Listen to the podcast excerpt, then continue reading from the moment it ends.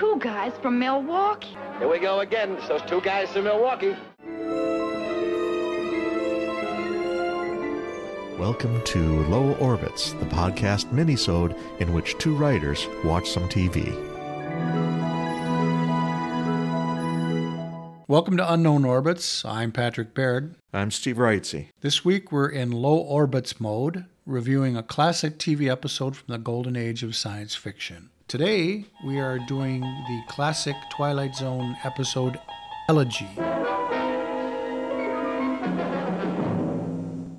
The story of a group of three astronauts whose spaceship is running out of fuel and they're forced to land on a strange unexplored planet. Because they're lost.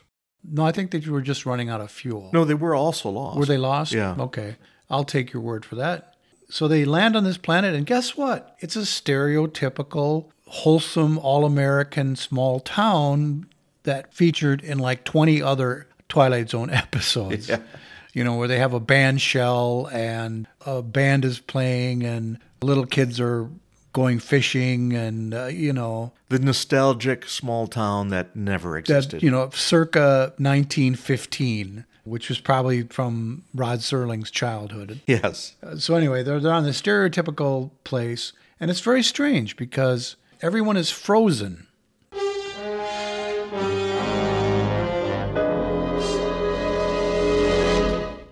It's like they've walked into a tableau of this stereotypical small town, The only thing I'm certain of is that we're not on Earth. and they're yelling, "Uh, "Wake up! Wake up! What's wrong with you?" You know, so forth. Again, a stereotypical Twilight Zone situation.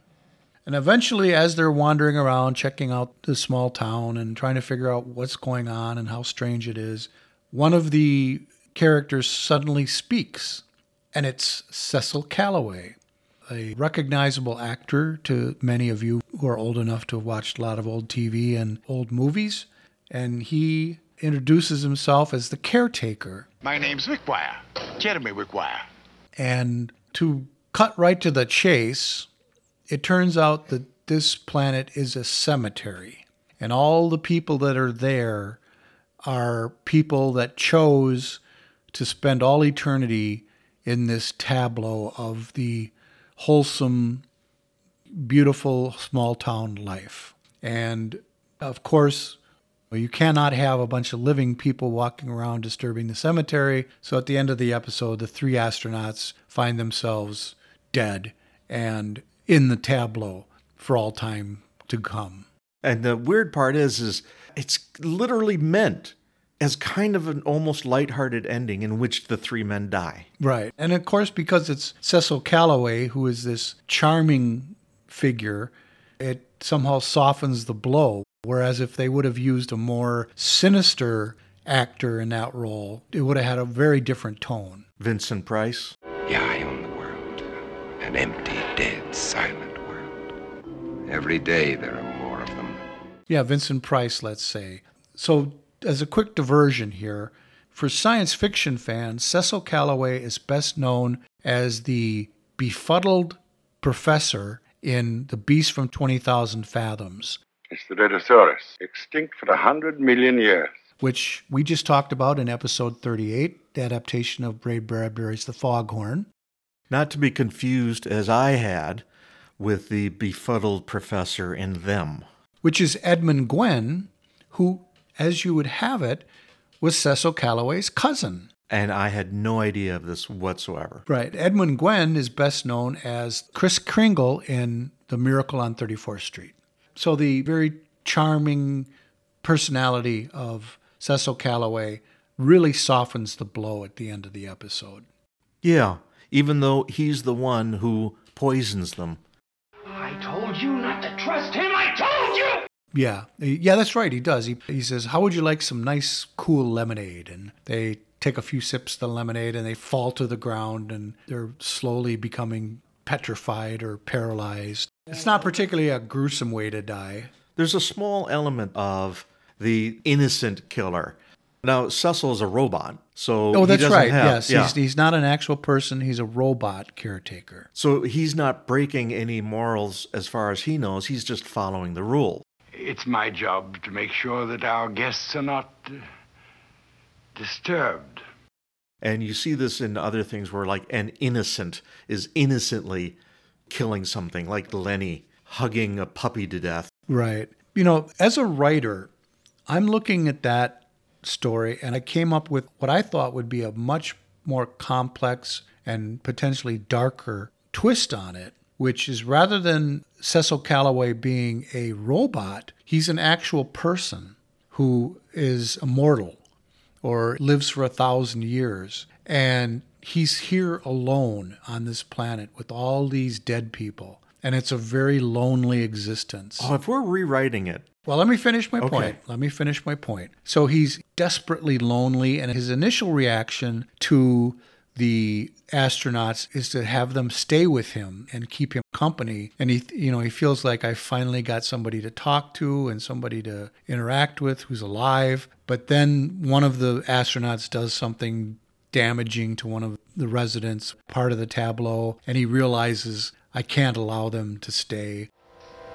Because you are here, and you are men. And while there are men, there can be no peace.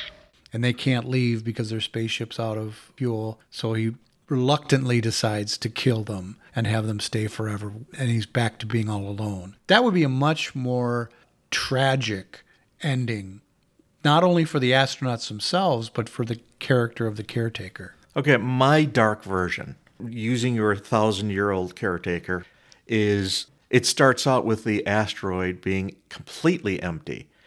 And one by one, spaceships show up. And he's lonely, so he kills the inhabitants and starts slowly building the small town. And the whole episode starts with the survey ship following a trail of empty, abandoned spaceships drifting through space until they get to this asteroid.